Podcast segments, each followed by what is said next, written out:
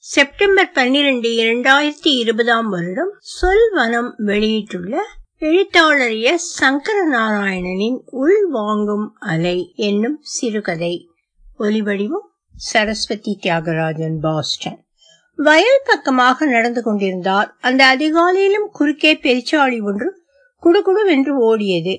பகலானாலும் இரவானாலும் அவை பயந்தே வாழ நேர்ந்து விடுகிறது. ராமையா மேல் சட்டை அணிவதில்லை.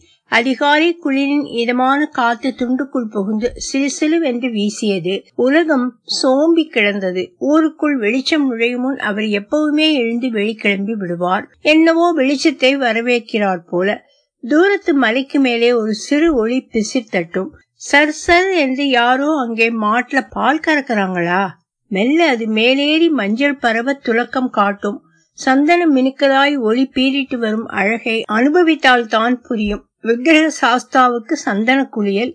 மலைதான் சாஸ்தா அதை பார்க்கவே அறிந்தும் அறியாமலும் தெரிந்தும் தெரியாமலும் என்று சரண கோஷம் மனதில் வரும். வருடா வருடம் சபரிமலை போய் வருவார் ராமையா. இரவு சீக்கிரம் படுத்துவிட வேண்டும். வேலை எதுவும் இல்லையானால் சாப்பிட்டு விட்டு கொஞ்ச நேரம் மொட்டை மாடியில் இருள் டிகாஷன் கெட்டிப்படும் வரை உலா.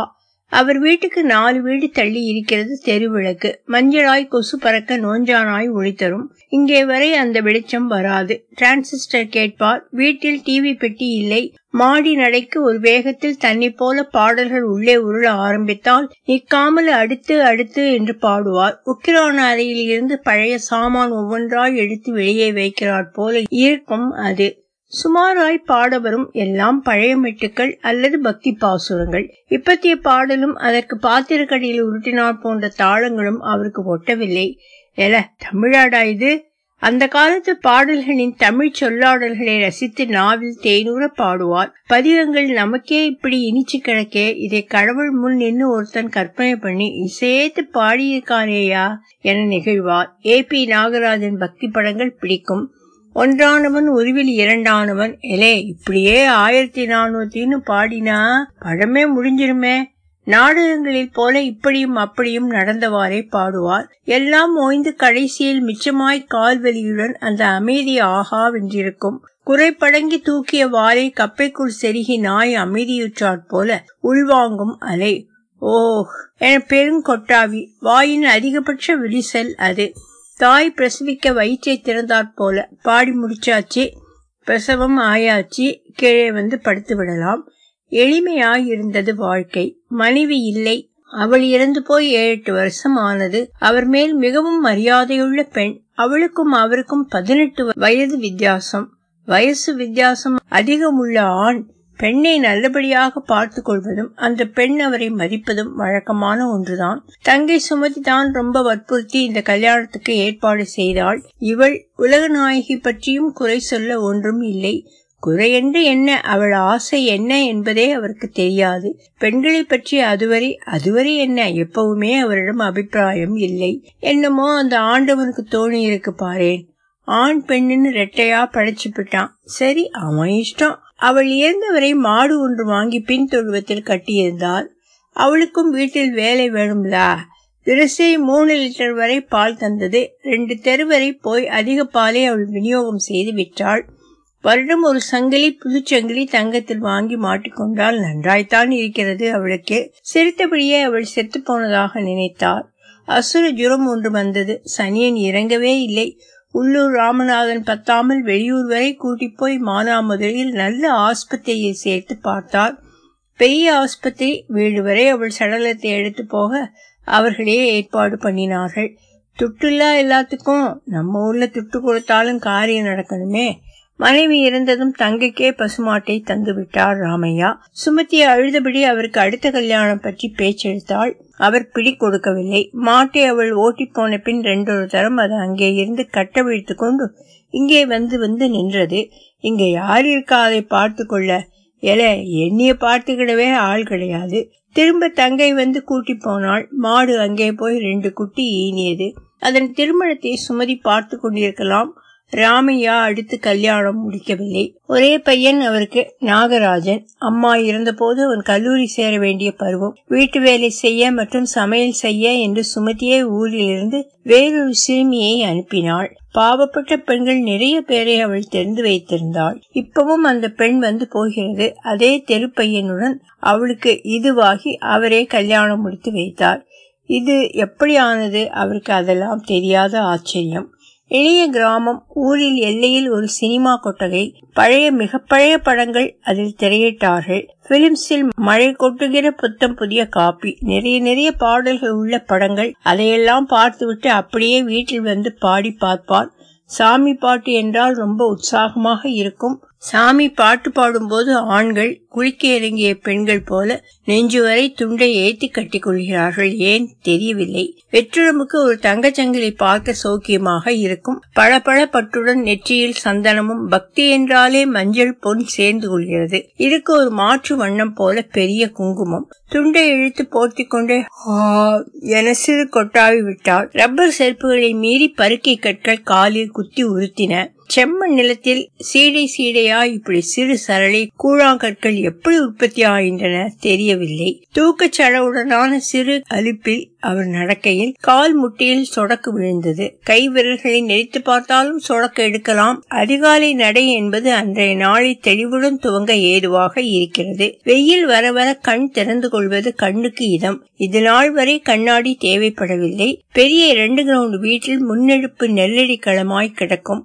பின்பகுதியில் வீடு வேப்ப மரத்தை தென்னை மரத்தையும் சேர்த்து வளைத்து வெளி வெளி காம்பவுண்டு வேலி படல். வேம்பின அடியில் எந்த வெயிலுக்கும் கயிற்று கட்டில் போட்டு படுத்தால் கண் சொக்கி சுகமாய் தூக்கம் வரும். சில சமயம் நிலாவும் இருந்தால் வேறென்ன? பாட்டு கிளம்பும். நாகராஜன் எங்கோ பிறந்திருக்க வேண்டிய பிள்ளை அது. நாகராஜனுக்கு ஊர் பிடிக்கவில்லை. நன்றாக படித்தான் நாகராஜன். படிப்பில் அவன் ஆர்வம் அவருக்கு பிடித்திருந்தது. எலே நீ மனம் போறபடி வாசி எத்தனை ஆங்கிலம் படித்தாலும் தமிழ மறந்துடப்படாது கேட்டியா? என்பார் சிலமந்திய அலமந்து திருவையாறு பக்தி ஞான சம்பந்தர் அடாடா அடாடா அவர் ஐந்தாவது வரை படித்தவர். ஆங்கிலம் எழுத்து கூட்டி வாசிப்பார். கடை போர்டு பார்த்தால் வாசிக்க தெரியும். கடிதத்தில் முகவரி வாசிப்பார். செய்தித்தாள் ஆங்கிலத்தில் வாசிக்க தெரியாது. போதாததுக்கு பொடி பொடி எழுத்துக்கள். அவ்வளவுக்கு இத்தனை பக்கத்துக்கு நாட்டில் என்னென்னவோ நடக்கிறது என்பதே ஆச்சரியம். மேட்டுப்பட்டியில் காலை விடியல் அந்தியில் அஸ்தமனம். அவ்வளவுதான் நியூஸ் அட அது கூட ஒரு நியூஸா இதை பேப்பரில் தினசரி போடுறதா? மேல் வகுப்புகளில் பாடங்கள் எல்லாமே ஆங்கிலத்தில் இருந்தன. தாட்பூட் தஞ்சாவூர் கல்லூரி படிக்க என்று அவன் வெளியூர் போக வேண்டி இருந்தது. அவர் அஞ்சவில்லை. சம்சாரத்துக்கு உடம்பு சுகமில்லை என்றே வெளியூர் போறதாயிருக்கு. ஊர் இங்க டீ கடை வரவே ஒரு மாமாங்கம் ஆயிட்டு பெரிய படிப்புன்னா இங்க இருந்தா வேலைக்காகுமா? இருந்த வயலில் ஒன்றை அவனுக்காக அவனது படிப்புக்காக விற்கவும் அவர் தயங்கவில்லை. வருத்தம்மா. செத்த பிறகு அவனுக்குன்னு இருக்கிறத இருக்கிறச்ச செலவழிக்கப்படாதா? அவன் நல்லா படிச்சு முன்னுக்கு வந்தா வேணான்னு இருக்கா? ராமையா குடும்பத்துல படிச்சாலும் வேணாவாவே? அவர் இறங்கி உழுத வயல் அது. பயிர் விளைந்து கதி சாய்ந்து நிற்பதை பார்க்க பெருமை தட்டும் அவருக்கு. அப்போது மீசை இருந்தது. அதை நீவி விடுவார். இப்போது மீசை கிடையாது. முழுக்க சிரைத்துக் கொள்வதுதான். மனைவி இறந்த பின் அவருக்கு மேலும் ஓடோடி திரிவதில் ஆசை விழுந்து விட்டது என்றுதான் தோன்றுகிறது. கபடி கபடின்னு பாடி போய் உப்பு மிதிச்சாச்சு இனி திரும்புறதுதான். அவ இருந்தவரை வீடு வீடா கிடந்தது. ஒரு நல்ல நாள் விசேஷம் என்றால் வீட்டை மெழுகி தெளித்து கோலம் பெரிதாய் போட்டு பெண்கள் தங்களை மாத்திரம் அல்லாமல் தங்கள் சுற்றுப்புறத்தையும் அழகாக வைத்துக் கொள்ள மெனக்கெடுகிறார்கள். அவள் இல்லாத வீடு ஒளியெழுந்து போனாற் போல இருந்தது. வீட்டு வாசல் பிறை விளக்குமாடம் கரிப்பிடித்து கிடக்கிறது. தீயின் அஜீரணம் அது. யாருக்கா விளக்கேற்ற? பொதுவாக ஸ்திரீகள் மேல் அவருக்கு பெரிய நாட்டம் கிடையாது. குளித்துவிட்டு ஈர உடையை சுற்றி கொண்டு எதிரில் பெண் வந்தால் ஒதுங்கி வழிவிடுவார் சலனமில்லாமல் காமம் செப்பாது காண்பார் அவர்களை. அவர் ஊரில் அவர்களை பார்க்க திண்ணையில் ஒரு ஜமாவே காத்திருக்கும். இவள் உலக நாயகி அவளை தேடி போய் ஆசையாய் அவர் அணைத்திருப்பாரா? இவளுடன் ஒரு குழந்தை பெற்றதே ஆச்சரியம்தான். அவ ஜாதகம் கெட்டி ஜாதகம் போல ஆனால் அல்பாயுசில் போய்விட்டாள். தங்கச்சி வந்து அழுத போது அப்படியே அவரிடம் இனி என்கிறாள் போல அவருக்கு அடுத்த கல்யாணம் பற்றி பேச்செடுத்தாள். யாருக்காவது சொத்து இருந்தால் அது வீணாயிரப்படாது அவளுக்கு. பிள்ளையோட படிப்பை பார்க்கணும்டி என்றுதான் அப்போது அவளுக்கு பதில் சொன்னார். உலகநாயகி இப்போது இல்லை என்ற வெற்றிடத்தின் அந்தரங்கம் அழகானது அல்லவா? அவள் இல்லாத போது அது இழப்பாக தெரிகிறது. அத்தனைக்கு உத்தமை அவள் என்று தோன்றியது. ஒரே ரயிலில் பயணப்பட்டோம். அவ ஊர் வந்ததும் புண்ணியவதி இறங்கி போயிட்டா. அவ்வளவுதான். பாதி வயலை விற்றது போக மீதியை குத்தகைக்கு விட்டுவிட்டார். உழைக்கும் ஆர்வம் விழுந்து விட்டது ஒருவேளை தனக்கு வயதாகி விட்டதான உணர்வு அவருக்கு வந்துவிட்டதா? தெரியாது. அவருக்கே தெரியாது. வாழ்வில் சிறு அலுப்பு தட்டி விட்டதா அது எப்போது சுவாரஸ்யமான ஒன்றாக இருந்தது. பையனும் அவருடன் இல்லை படிக்க போய்விட்டான். பெரிய படிப்பு மருத்துவம் எப்பவும் புத்தகமும் கையுமாகவே இருந்தான். படிப்பு ருசி கண்டவன் அவனிடம் கனவுகள் இருந்தன. இளமைக்கு அழகு கனவுகள். அதை அந்த ஆகுதியை பெற்றவர்கள் நெய்யூற்றி வளர்க்க வேண்டும். அது அவர்களது கடமை என நினைத்து கொண்டால் இருக்கிறது ஒரு மகன் வேறு யாருக்கு செய்ய போகிறார்? தவிரவும் நல்லா படிக்கிற பிள்ளை கல்யாணம் தேவையா? ஒரு ஆணுக்கு என நினைத்த காலம் போய் பிள்ளை அவரை இயக்குவதா இருந்தது காலம். அவனது வெற்றிகளுக்கு அவர் பூரித்தார். தூரத்தில் மலையில் மழை பெய்வதை ரசிக்கிறார் போல. மருத்துவம் படிக்க அவன் ஆசைப்பட்டான். அதெல்லாம் பணக்கார பையன்கள் படித்த பெற்றவர்களுக்கு பிறந்த பையன்கள் ஆசைப்படுவது என நினைத்தார். தனியார் கல்லூரியில் தான் அவனுக்கு இடம் கிடைக்கும் போல் இருந்தது. இத்தனை செலவில் ஒரு படிப்பாய் என மலைப்பாய் இருந்தது. மொட்டை மாடியில் இங்கும் அங்குமாக நடந்தார் பாட்டு வரவில்லை. திக் டிகாக்ஷன் இருள் வெளியில் முங்கு நீச்சல் போல துழாவினார். அவனால் முடியும் என்றால் என்னால் ஏன் முடியாது? என சட்டென்று நினைத்து கொண்டார் பாதி வயலை விற்க முடிவு செய்தார் தென்னந்தோப்பு இருக்கிறது. இன்னும் வேணுமானாலும் செலவு செய்யலாம். தம்பி நீ படிடா என்றார். அப்பா என்று நெகிழ்ச்சியுடன் அவர் காலில் விழுந்தான் நாகராஜன். என்ன அருமையான பிள்ளை. ஒரு கெட்ட பழக்கம் இல்லை அதிரடியான பேச்சு இல்லை. அம்மா இல்லை என்கிற ஏக்கம் அவனுக்கு இருக்குமா? தெரியாது. அதைவிட படிப்பில் அவனது தீவிரம் அவரை மலைக்க வைத்தது. இவன் சாதிக்க பிறந்தவன் என்று தோன்றியது. என் மகன் என நினைக்க நெஞ்சு விம்மியது ஆனால் டாக்டர் என்று அவன் ஆகிவிட்டால் ஆகாமல் என்ன? அதெல்லாம் ஆகிவிடுவான். ஆகிவிட்டால் நம்மூருக்கு வந்து பிராக்டிஸ் செய்ய மாட்டான்.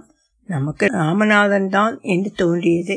பட்டணத்துக்கு அவனோடு தான் முதல் முறை போனால் புதுச்சட்டை நல்ல செருப்புகள் தார்ச்சாலைகளில் எப்பவும் போக்குவரத்து இருந்தது. எப்பவும் யாராவது எங்காவது விரைந்து கொண்டே இருந்தார்கள். அத்தனை அவசரம் வாழ்க்கையில் தேவையா என்ன? கைக்கு அதிகமாக அவர்கள் பற்றிக்கொள்ள ஆசைப்படுகிறார்களோ என்று நினைத்தார். நான் நினைப்பது தவறாக இருக்கலாம் என்று உடனே தன்னை கட்டுப்படுத்திக் கொண்டார். இது வேறு உலகம் இது மேட்டுப்பட்டி அல்ல. போட்டிகள் சவால்கள் வெற்றிகள் வாழ்க்கை கணக்குகளால் ஆனது. இங்கத்திய இசை என்பது போர் பறை என்று நினைத்தார். கிளம்பும் போதே சட்டை அவருக்கு சிரிப்பு. கண்ணாடி காட்டினான் நாகராஜன். அப்பாவை பார்க்க அவனுக்கு சிரிப்பு. வேட்டி போதும்டா குழாய மாட்டி விட்டுறாத என அவருக்கும் சிரிப்பு. ஊரை விட்டு அவர் கிளம்பியே வருஷங்கள் இருக்கும். எங்காவது சொந்தக்காரன் சொக்காரன் சாவு அல்லது கல்யாணம் என்று தகவல் வந்தால் தீராது என்றால் போகிறதுதான். மற்றபடி இந்த மேட்டுப்பட்டி அதன் வயல்வெளி வரை அவர் உலகம். தெருநாய் பிறவி அவர் எல்லை அவ்வளவே. காலில் குத்திய முள்ளை அப்படியே நடராஜர் போஸில் பிடுங்கி எறிந்தார். விடியலுக்கு முகம் வந்திருந்தது. இருள் எனும் ஆரோட்டத்தில் மூழ்கி எழுந்து கொண்டிருந்தது பூமி. ஜீராவில் போட்டு எடுத்த குலாப் ஜாமுன் போல. உலகநாயகி சின்ன சின்ன பலகாரங்கள் வீட்டில் செய்வாள். இனிப்பு அவருக்கு அத்தனை பிரீத்தி இல்லை என்றாலும் ஒன்றிரண்டு வாயில் போட்டுக் கொள்வார். எப்படி இருக்குங்க? என்று கேட்பாள் உலகு. நல்லா இருக்கு போதும் என்பார். இனிப்பு என்றாலும் அளவோடு என்று தன்னை போல ஒரு ஒழுங்கு இருந்தது அவரிடம். இனிப்பு என்று இல்லை காப்பிதான் பெரிய லோட்டாவில் வேண்டும். அந்த பழக்கமும் இப்ப இல்லாமல் போயிற்று. தோட்ட பக்கமாய் போனால் காலையில் ஆள் நடமாட்டம் இராது. வீட்டில் கழிப்பறை இருக்கிறது பெண்களுக்காக. ஊர் ஆம்பளைகள் இப்படி வெளியே காற்றாட வந்து போனார்கள். வீட்டில் எதை எதை சேர்த்து வைத்துக் கொள்வது என்று இல்லையா? என்று தோன்றும் அவருக்கு. எட்டு மாசம் ஒரு வருடத்தில் கழிவுநீர் லாரி வர சொல்லி அள்ளி செல்கிறார்கள். தரையில் தரையில் முகர்ந்து அலைந்து திரியும் பன்றிகள். அதற்கு ஒரு உணவுன்னு படைச்சாம்பாரு ஆண்டவன். என நினைத்து கொண்டார். இடுப்பு முடியில் சிறு பணத்துடன் செல் வைத்திருந்தார். எளிய அலைபேசி மகன்தான் பிடிவாதமாய் அவர் கையில் திணித்தது. எனக்கு யாரடா பேச போறா? என்று வாங்கி கொண்டார். அவன்தான் வாரம் இரண்டு தரம் பேசுவான். பெரிதாய் அவர் பேச விவரம் ஏதும் இருக்காது. அவன்தான் ஹிந்து பேப்பர் பொடி எழுத்து நியூஸ் மாதிரி நிறைய பேசுவான். நன்றாக படித்து பட்டம் வாங்கினான். அவன் பட்டம் வாங்கிய போது அவர் போய் வந்தார். அவனது பட்டத்தின் தாளில் அவர் விற்ற வயலின் வரைபடம் தெரிந்தாற்போல் இருந்தது. பொன்னா விளைவித்து கொட்டிய பூமி எப்படியானாலும் இனி அவன் இங்கே வரப்போகிறானா? விவசாயம் செய்ய போகிறானா என்ன? என நினைத்து கொண்டார். பிறகு பெரிய இடமாய் பார்த்து அவனை மாப்பிள்ளை கேட்டு வந்தார்கள். அவர் எதிர்பாராதது எது? சுமதிக்கு அதில் சிறு ஏமாற்றம் இருந்தது. என்றாலும் வந்தவரனை பார்த்து அவள் மலைத்தாள். அவளிடம் கையில் இருந்த இடம் எல்லாம் இத்தனை ஐஸ்வர்யத்தோடு அமையவில்லை. பெரிய வீடு ஒன்றையே சீதனமாக தந்து அவனை மாப்பிள்ளை கேட்டார்கள். பெண்ணும் டாக்டர் தான். அவள் அழகாய் இருப்பதாய் சுமதி சொன்னாள். தலையாட்டினார். அழகை பற்றி அவருக்கு என்ன தெரியும்? அவர் கண்ணாடியே பார்ப்பதில்லை தலைவாரிக் கொள்வதும் இல்லை. கேட்டட் கம்யூனிட்டி என்று சொல்கிறார்கள். பெரிய பரந்த விஸ்தீரணத்தில் கொத்து கொத்தாய் மாடி மாடியாய் அடுக்கு வீடுகள். வீடு மேல் வீடு வைத்து கட்டுவார்களா யாரேனும் பூமி யாருக்குமே சொந்தம் கிடையாது. ஆனால் எல்லாருக்கும் சொந்தம் என்ற ஏற்பாடு அவருக்கு ஆச்சரியமாய் இருந்தது. கடவுள் இருக்காரா இல்லையா? இல்ல ஆனா இருக்கார். அந்த கதை. நம்ம வீடு பெரிய படலெடுத்த வீடுல்ல. தனி வீடு. இதை யாரும் கேட்டட் என்று சொல்ல மாட்டார்கள். சரி பெயர்ல என்ன இருக்கு? என நினைத்து கொண்டார் இடுப்பு முடியில் அலைபேசியை முடிந்து வைத்திருப்பார் அவன் எப்ப வேணாலும் அவனுக்கு ஓய்வு கிடைக்கிற போது கூப்பிடுவான். காலை இத்தனை நேரத்துக்கு அவர் எழுந்து கொண்டு விடுவார் என்பது அவனுக்கு தெரியும். தனித்த பெருமையான அதிகாலை பொழுதுகளில் அவனது குரல் அப்பா! என்ற அழைப்பு அவரை கிருகிருக்கச் செய்தது. நான் இதற்கெல்லாம் தகுதியானவனா என்று எப்போதும் ஒரு திகைப்பு அவருக்கு ஏற்பட்டது. அவன் அழைத்தால் இடிப்பில் அலைபேசி அதிர யாரோ கிச்சு கிச்சு மூட்டினாற் போல இருந்தது. ஏயா எப்படி இருக்கீங்க? என்று பேசினான் நாகராஜன். அவன் குரலை கேட்டாலே உற்சாகத்துக்கு குறைவில்லை. குளிக்க வந்தீங்களாப்பா? என்று கேட்டான். ஆமடா தம்பி என்றார். சௌக்கியந்தானே மேகலா எப்படி இருக்கா? என்று கேட்டார். பிறகு சாதாரணமாக கேட்பார்களே பெரியவர்கள். அந்த கேள்வியை கேட்டார். என்னமும் விசேஷம் உண்டுமா தம்பி? ஆனால் அவரே எதிர்பாராத விதமாக ஆமாப்பா என்றான் நாகராஜன். அடடே என்று சிரித்தது. தாத்தாவது என்பது பெரும் அதிர்ஷ்டம்தான் போல. அவர் முகத்தின் சிரிப்பு அவருக்கே ஆச்சரியமாக இருந்தது. ஒரு காலை இதைவிட சிறப்பாக விடியாது போலிருந்தது. செண்பகம் ஈரத்துணி சுற்றி இடுப்பில் குடத்துடன் வரப்பில் எதிரே வந்தாள். இத்தனை சீக்கிரம் வந்திருக்கிறாள். வெளிச்சம் வந்தால் ஆம்பளைகள் குளிக்க வந்து விடுவார்கள் என்று அவள் அவசரப்பட்டிருக்கலாம். துரைசாமி தோட்டத்தின் மேல் தொட்டியில் தண்ணீர் கிடந்தது. மோட்டார் அறை பூட்டி கிடந்தது. தரைமட்ட கிணற்றில் எட்டி பார்க்க உள்ளே தண்ணீர் கிடப்பது தெரிந்தது. நடுத்தெரு பச்சை முத்து துண்டுக்குள் சோப் போட்டு குளித்துக் கொண்டிருந்தார். ராமையா அப்படியே தொம்மென்று கிணற்றில் குதித்தார். அவர் குதித்த வேகத்தில் நாலாபுரமும் நீர் திவலையாய் பொங்கிச் சிதறியது. கிணற்றுக்குள் சப்தங்கள் குகைக்குள் போல எதிரொலித்து உழுமின. ராமையா சோப்பு தேய்த்துக் கொள்வது இல்லை. தலைக்கு தேங்காய் எண்ணெய் தேய்ப்பது கிடையாது. எப்ப இப்படி வந்தாலும் நீரை பார்த்தவுடன் பாய ஆசை வந்து விடுகிறது. நீர் அருமையான விஷயம். தாய்மையின் அரவணைப்பு அது. அதனுள் அமுங்கிக் கொண்டால் பூத்துவாலை குழந்தையாகி விடுகிறோம். வயதென்ன மூப்பென்ன? நாம் எல்லோரும் இயற்கைக்கு குழந்தைகள் தானே. இயற்கை நமக்கு அம்மா தானே. உடனே போய் மேகலாவை பார்க்க ஆசை வந்தது அவருக்கு. உலகநாயகி நாகராஜனை சூழ் கொண்டிருந்த போது சுமதி வாரம் ஒரு முறை வந்து விடுவாள். வீட்டு வேலைக்கு என்று அந்த சமயத்தில் தனியே ஆள் போட்டது அவள்தான். வளைகாப்பு ஏற்பாடுகள் பார்த்தது அவள்தான். பெண்கள் எல்லாவற்றையும் கொண்டாடுகிறார்கள் என நினைத்து கொண்டார். இப்போது நாகராஜனுக்கு குழந்தை பிறக்க போகிறது. சுமதிக்கு சொல்ல வேண்டும் என்று தோன்றியது. இம்முறை அவர் தனியே பட்டணம் போக வேண்டியிருந்தது. தானே வந்து விடுவதாக சொன்னார். குழந்தை வயிற்றில் மும்முர வளர்ச்சி அடையும் வரை மேகலா அவனுடன் தான் இருப்பாள். தவிரவும் அவர்களே இருவரும் மருத்துவர்கள் என்பதால் தாங்களே அதன் சிரமங்களை அறிந்தவர்கள். அவளை அம்மா வீட்டுக்கு அவன் அனுப்ப மாட்டான் என நினைத்தார். மருமகளுக்கு அவரிடம் பெரிய ஒட்டுதல் என்றெல்லாம் சொல்வதற்கில்லை. சரி நான் நாப்பில ரொம்ப நெருங்கி பழகிவிட்டேனா என்ன? என நினைத்து கொண்டார். அட நான் அங்கே போய் என் பிள்ளை முகச்சிரிப்பை பார்த்து விட்டு வருவேன். அது வேணாமா என்றிருந்தது. மானாமதுரை ஜங்ஷனில் இருந்து ரயில். காலை விழுகிற நேரம் ஊருக்குள் நுழைகிறது. ரயில் நிலையத்துக்கே நாகராஜன் வந்திருந்தான். இப்போது சிறிது சதை போட்டிருந்தான். கார் பின் சீட்டில் ஏறி அமர்ந்து கொண்டார். அவன் உலகம் வேறு என்று நினைத்து கொண்டார். இளமையின் உலகம் பரபரப்பான பரபரப்புகளை விரும்பும் உலகம். சந்தோஷம் என்பது ஒரு கொந்தளித்த மனநிலையாக அங்கே கொண்டாடப்படுகிறது. தவிரவும் அவனது தொழில் அளவில் அவன் சற்று பரபரப்பாகவே இயங்குகிறவனாய் இருக்கிறான். பகலில் ஒரு மருத்துவமனையில் அவன் மற்றும் அவன் மனைவி வேறு மருத்துவமனையில் வேலை பார்க்கிறார்கள். மாலையில் இருவருக்கும் தனித்தனி கிளினிக் இருந்தது. இரவு வீடு பத்தரை முதல் பதினொன்று கூட ஆகிவிடுகிறது. காலை வெயில் வரும் வரை அவர்கள் தூங்கினார்கள். இடையே அவசர கேசுகள் என்று அழைப்புகள் கூட வரலாம். அகண்ட பூமியை அடைத்து வாசலில் வாட்ச்மேன் போட்டு வளாகம் உள்ளே அடுக்கு வீடுகள்.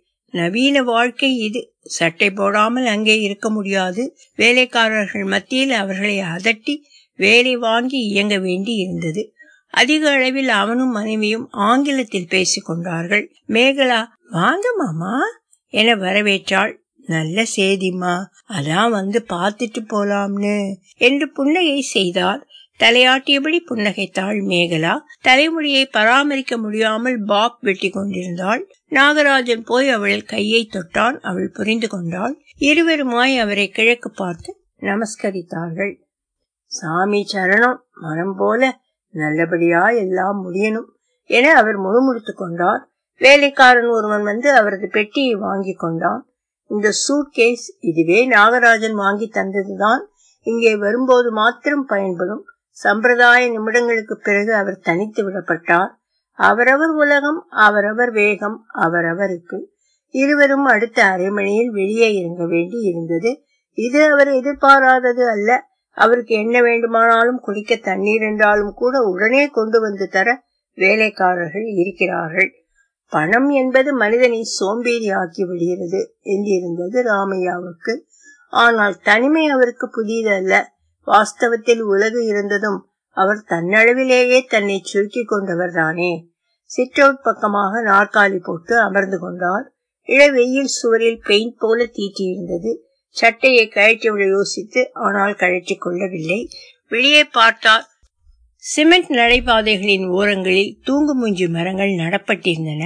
அதன் அடியில் சிமெண்ட் பெஞ்சுகள் குழந்தைகள் ஏறி இறங்கி விளையாட என இரும்பில் கம்பிகள் குறுக்கும் நெடுக்குமாக பெயிண்ட் அடித்து வண்ணப்படுத்தி இருந்தார்கள் ஒரு சறுக்கு மரம் காலையில் மாலையில் அந்த அடுக்ககவாசிகள் நடைப்பயிற்சி வெளியே என்று கூடினார்கள் எப்படியும் வெயிலேற அந்த வளாகம் மெல்ல சோம்பல் முடித்து எழுந்து கொண்டது. காலையிலேயே எழுந்து நடை என்று உலா கிளம்புகிறவர் அவர். அத்தனை சீக்கிரம் இங்கே எழுந்து கொள்ள முடியாது. வீட்டில் சண்டையா என்று சந்தேகப்படுவார்கள் படுவாக்கள். பக்கத்து வீட்டுக்காரனோடு கதவை தட்டி பேச முடியாது. சட்டை போடாமல் அங்கே நடமாட முடியாது என்பதே பெரிய இம்சை அவருக்கு. அந்த வளாகத்துக்கு உள்ளேயே நீச்சல் குளம் ஒன்று இருந்தது. அதற்கு தனியே வாட்ச்மேன் உண்டு. எல்லாருக்கும் சம்பளம் தர பொது மாடிப்படி மின்விளக்கு தூய்மை பணி என்று ஒவ்வொரு வகையிலும் தனியே பணம் கட்ட வேண்டும். எளிய ஒரு மனிதனின் வீட்டு வாடகைக்கும் அதிக பணம் அது. அதாவது அங்கு வேலை செய்கிற ஊழியர்களின் வீட்டு வாடகை பணத்துக்கும் அதிகம் என நினைத்தார். கூட சுமதியையும் கூட்டி வந்திருக்கலாம். நானாவது தம்பி பேச்சை கேட்டுக்கொண்டு வீட்டோடு இருக்கிறேன். அவள் பாட்டுக்கு எதிர் வீட்டுக்கு போய் நாலு வார்த்தை பேச ஆரம்பிப்பாள். மனுஷால் ஒருத்தையொருத்தர் பார்த்து கொண்டு விட்டு பேசாமல் கடந்து போவது எப்படி? வீட்டோடு மாடு கட்டி வளர்க்கிற ஆட்கள் நாம. இவங்களுக்கு பாக்கெட் பால். அது சரி அது நம்ம ஊர் நியாயம் டி. இது பட்டணம். இதை யாரு அவளுக்கு புரிய வைப்பா? மாலை வந்து காரில் அவரை சம்பந்தி வீட்டுக்கு அழைத்து போனான் நாகராஜன். அங்கே பிரியாணி அது இது என்று தடபுடல் பண்ணிவிட்டார்கள். அதுவும் இந்த ராத்திரிக்கு இத்தனையா? அப்புறம் தூக்கம் வராது என்றிருந்தது. ஒன்றும் சொல்லவில்லை. மேகலா அவளே பரமாறினாள். எப்படா கிளம்பலாம் என்று ஆகிவிட்டது. மனுஷாள் என்றில்லை இப்படி சட்டையை மாட்டிக்கொண்டே இருப்பது எங்கோ வெளியே கிளம்ப யாருக்கோ காத்திருக்கிறார் போல அவருக்கு தோன்றியது. வரும்போதே இரண்டு நாளில் திரும்பி விடுகிறதாக ரிட்டர்ன் டிக்கெட் போட்டுவிட சொல்லித்தான். வந்தார். மகனுக்கு அவர் கூட இருக்க நேரமும் இல்லை. இருந்தாலும் என்ன பேசிவிடப் போகிறான்? செயற்கையுடனான கைகுலுக்கள் கொண்ட இந்த நவீன உலகம் அவன் உலகம். இளமையின் உலகம் முதியவர்களின் உலகம் இயற்கையோடு இயைந்தது. உள்வாங்கிய அலை அது. ஆனால் ஒரு பெருந்தளத்தில் வாழ்க்கை என்கிற புள்ளியை எல்லோரும் சந்தித்துக் கொள்ளவே நேர்கிறது என்றார் அப்பா புன்னகையுடன். அவரை ரயிலேற்றி விட காரில் வந்தான் அவன். டிரைவரை அனுப்புவான் என எதிர்பார்த்தார் எப்படியோ நேரம் ஒதுக்கி வந்திருக்கிறான். நல்ல பையன்தான் அப்பா. அது எப்படிப்பா? என்றான் நாகராஜன். என் வீடு பாத்தியா தம்பி? பெரிய படல் எடுத்த உள் வீடு. அது மாதிரிதான் நீங்களும் வாழறீங்க என்றார். வேப்ப மரத்தடியில நாங்க கைத்து கட்டுல ஓய்வெடுப்போம். நீங்க இங்க சிமெண்ட் பெஞ்சு போட்டுக்கிறீங்க என்று ஐயா சிரித்தார். ஒரு புள்ளியில் இப்படி அவனோடு பேசிக்கொள்வது அவருக்கு மகிழ்ச்சியா இருந்தது. சட்டையை கழட்டிட்டு காற்றோட்டமா நான் இருப்பேன் தம்பி. நீங்க சட்டை போட்டுக்கிட்டே இருக்கீங்க. வேர்க்கும்னு ஏசி போட்டுக்கிறீங்க. வேலைக்காரனோடு சரிசமமாய் பழக அவர்கள் ஒத்துக்கொள்வது இல்லை. உழைப்பு அங்கே மரியாதைக்குரியது அல்ல. அது ஒரு சிட்டிகை தாழ்வான விஷயம். வெள்ளைக்காரர் ஸ்தனங்கள் வேலைக்காரனை பாராட்டாதே என்கறி அவர்களின் யோசனை கூட நம் கிராமத்தில் உண்டு. ஒரு சொலவடை சொல்வார்கள் வயல் வேலைக்காரனுக்கு வயிறு நிறைய சோறு போட்டுறாதே அவன் பசியோடு இருக்கிற வரைதான் உனக்கு நன்றியோட இருப்பான். எப்படி சொன்னா என்ன? படுத்திக்கிட்டு போட்டுக்கிட்டா என்ன? போத்திக்கிட்டு படுத்தா என்ன? ரயிலில் அவரால் அந்த தடதடப்பு சத்தத்தில் தூங்க முடியவில்லை. இடுப்பு பெருத்த பொம்பளை மாதிரி ரயில் இப்படி அப்படி ஆடி நடக்கிறது.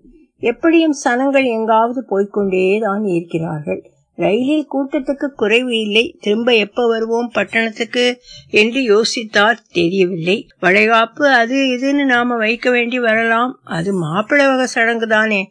சுமதி கிட்ட பேசணும் என நினைத்தார். அரை தூக்கமும் குறை தூக்கமுமாக இருந்தது ரயிலில். மானாமுதிரை இறங்கி பஸ் நிலையத்துக்கு வண்டி வைத்துக் கொள்ளாமல் நடந்தே போனார். வழியில் காய்கறி மார்க்கெட்டின் பச்சை வாசனையை மூச்சு இழுத்து அனுபவித்தபடி போனார்.